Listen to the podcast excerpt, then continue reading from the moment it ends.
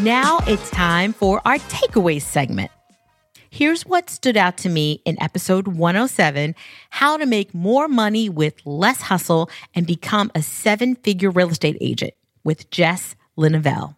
Takeaway number one it is possible to always be in the right place at the right time by what Jess calls niching down. And this means figuring out what your unique value proposition is that sets you apart from every other agent.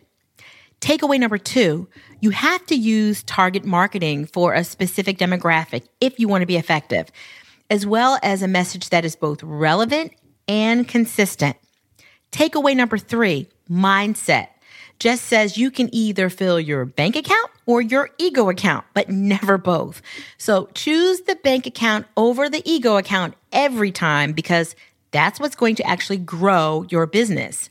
And takeaway number four if you want to scale to seven figures, you need to develop a signature system with SOPs that anyone in your business can use so that running your scaled business doesn't solely rely on you. It becomes a machine that, once it's in place, allows you to make more money with less hustle from you.